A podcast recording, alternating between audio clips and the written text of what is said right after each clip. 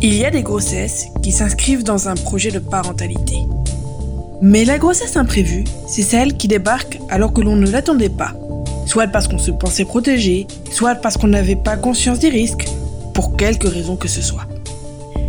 Quand ça arrive, un vrai raz de marée de questions peut nous submerger. Est-ce que je peux poursuivre cette grossesse? Est-ce que je le veux? Quel que soit mon choix, comment puis-je mettre en place une prise en charge adaptée à mon contexte singulier Et qui pourra m'aider si j'en ai besoin? C'est pour parler de tout cela et apporter quelques réponses que Murmure d'enceinte a vu le jour.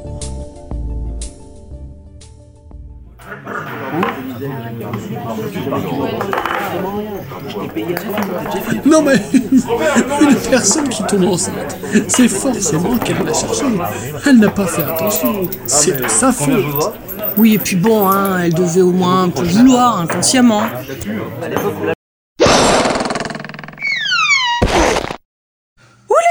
Un instant, Jean-Jocelyn et Marie-Dorine. On va tous se calmer et se poser autour d'un bon thé pour reprendre quelques bases, ok? Déjà, saviez-vous tous les deux qu'en octobre 2009, l'inspection générale des affaires sociales annonçait dans un rapport que 72% des IVG étaient demandés par des personnes enceintes sous contraception? Lisez-le, je vous assure que vous apprendrez quelques trucs intéressants. Oui, il peut arriver qu'une femme oublie un soir de prendre sa pilule, utilise avec son partenaire des préservatifs défectueux et ou périmés, ou autre chose. Il y a presque autant d'erreurs possibles que de moyens de contraception existants. Mais même dans ce cas, vous vous rappelez qu'un rapport sexuel potentiellement fertile se fait au moins à deux. À partir de là, tous les participants au débat ne devraient-ils pas se soucier de ce léger détail qu'est la contraception? Ce serait bien que les partenaires fertiles, qui n'ont pas de risque de grossesse au-dessus de la tête, se souviennent qu'en revanche, ils ont une responsabilité dans la survenue potentielle de celle-ci. Une grossesse, qu'on choisisse de la poursuivre ou non, ça implique une prise en charge médicale, ça peut générer des symptômes, plus ou moins désagréables, hein, des répercussions psychologiques, bref, tout un tas de choses aisément évitables si chacun prenait sa part de responsabilité. S'en laver totalement les mains parce que soi-même on ne subira rien, c'est au mieux être inconscient, au pire un parfait gougnafier. Mais je suis sûr, mon cher Jean Jocelyn, que tu es déjà parfaitement conscient de tout ça, hein? Et que tu prends tes dispositions avec tes partenaires. Non? Ouais, ouais. Je vais faire semblant d'être surprise, tiens. Bon, et puis, on va pas se mentir, Marie-Dorine. La psychanalyse de comptoir, ça a rarement aidé qui que ce soit. Présumer un désir de maternité ou de grossesse chez quelqu'un qui se découvre enceinte, c'est un pari très hasardeux, on va dire. Je suppose que tu n'as jamais dû rassurer une personne en panique ou tout bonnement désespérée après avoir fait un test de grossesse et vu un résultat positif s'afficher. Euh, bah, en fait, euh... Non Hein Ok. Au passage, grossesse ou maternité, ce sont deux notions très différentes. Mais on y reviendra un autre jour. Ton présupposé pose plusieurs problèmes en fait. Certains l'ont d'ailleurs poussé jusqu'à l'extrême, en prétendant qu'une victime de vrai viol ne pouvait pas tomber enceinte. C'est par exemple ce qu'a affirmé Ted Akin en 2012. Selon ce charmant monsieur, élu républicain aux États-Unis de 2001 à 2013, le corps d'une femme réellement victime ferait tout pour éviter une grossesse. Euh, lol. Bon, tu imagines bien que ça a fait un tollé. L'Association américaine des obstétriciens et gynécologues a directement réagi à ces propos à l'époque en soulignant qu'ils allaient à l'encontre de toutes les réalités biologiques et médicales. Ridicule, hein? L'ennui avec les dogmes danois et les mythes, c'est qu'ils reviennent souvent sous une forme ou sous une autre, souvent sous un vernis de science bien fragile d'ailleurs. Bah, si on en revenait à un cas heureusement plus général, celui de la sexualité active consentie. Pour dire que quelqu'un qui se découvre une grossesse imprévue avait forcément un désir inconscient de maternité ou de grossesse, il faudrait que chaque personne susceptible de tomber enceinte maîtrise les bases de la contraception et puisse ainsi mesurer les risques qu'elle prend. Pour bien suivre une contraception, il faut avant tout avoir reçu les bonnes informations. Celles-ci peuvent venir de soignants, infirmières scolaires, généralistes, sages-femmes, gynécologues, il y a un peu de choix. Ou pour les plus jeunes, de l'éducation à la sexualité, qui devrait être, je cite, développée à travers tous les enseignements, notamment les sciences de la vie et de la terre, l'enseignement moral et civique, l'histoire-géographie, le français, et dans le cadre de la vie scolaire. selon éducation.gouv.fr.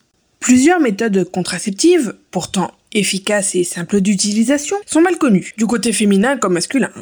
L'anneau contraceptif, le patch, les culottes chauffantes sont rarement proposés. Certains gynécologues ignorent d'ailleurs l'existence de ces dispositifs. À ce propos, on peut questionner la veille médicale inhérente au métier du soin, puisque malgré les recommandations de la Haute Autorité de Santé parues en 2004, quelques médecins estiment encore qu'un DIU, alias dispositif intra-utérin, alias stérilet, ne se pose pas chez une personne qui n'a jamais eu d'enfant.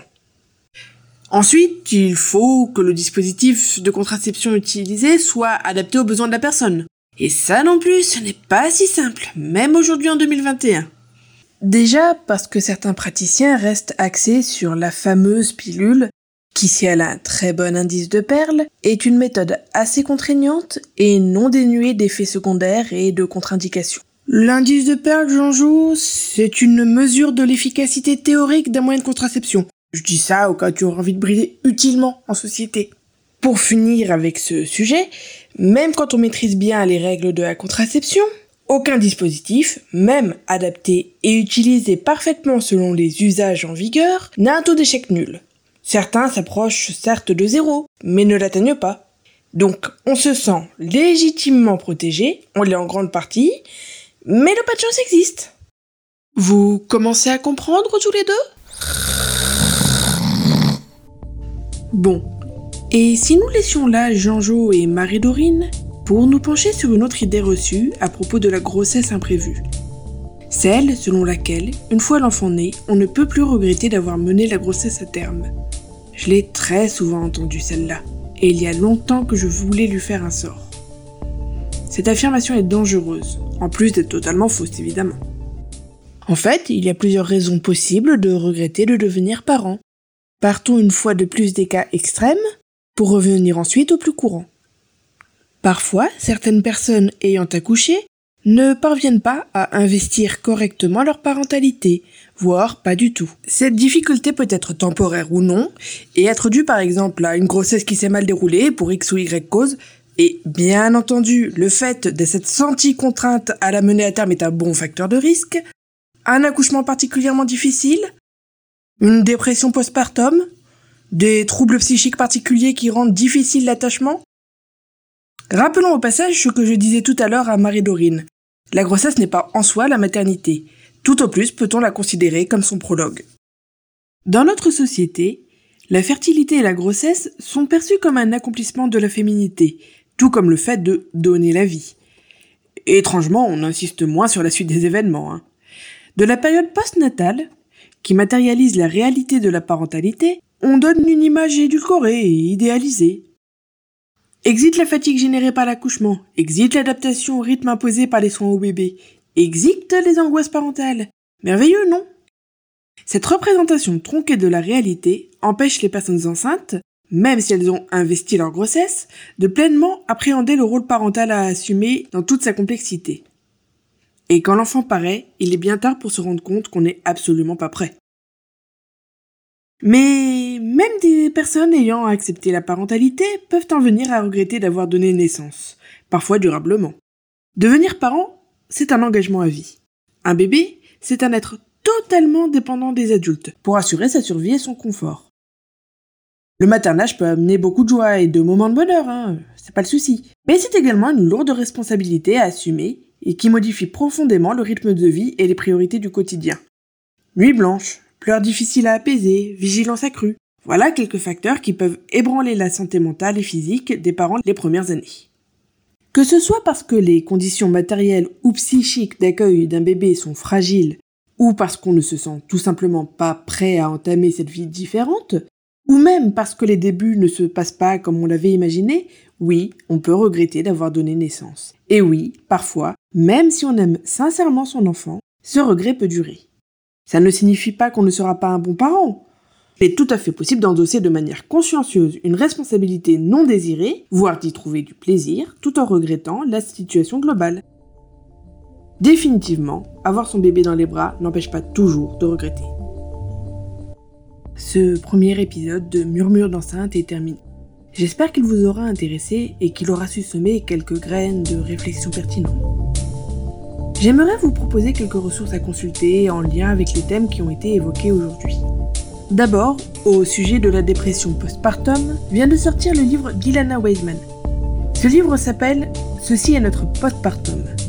Il s'attache à déconstruire les mythes liés au postpartum et livre un plaidoyer pour une refonte d'une culture qui place les mères dans une logique sacrificielle au profit d'une maternité idéalisée. Je vous recommande également le compte Instagram Le Regret Maternel, qui évoque aussi le postpartum et ses suites. Détail intéressant, elle recueille et publie d'autres témoignages que le sien sur ce tabou social. Je vous mettrai dans la description les sources qui m'ont permis d'écrire cet épisode, notamment sur la partie contraception et grossesse imprévue. Enfin, j'aimerais remercier Patricia Pernou, les amis Cille et Adri qui ont prêté leur voix à Jean Josselin et Marie-Dorine, ainsi que toutes les personnes qui ont eu la patience de m'aider à écrire et monter ce podcast. Pour rappel, Murmure d'enceinte est en lien avec un projet plus vaste sur la grossesse imprévue, visant à apporter une information accessible, fiable et la plus complète possible sur ce sujet, notamment sur les issues possibles à une grossesse. L'IVG, la poursuite de la grossesse, soit en vue de confier l'enfant, soit de l'élever. Je vous invite à aller jeter un œil sur le site grossesseimprévue.fr si vous êtes concerné ou simplement curieux. Voilà, il est temps de se quitter. Prenez soin de vous et à bientôt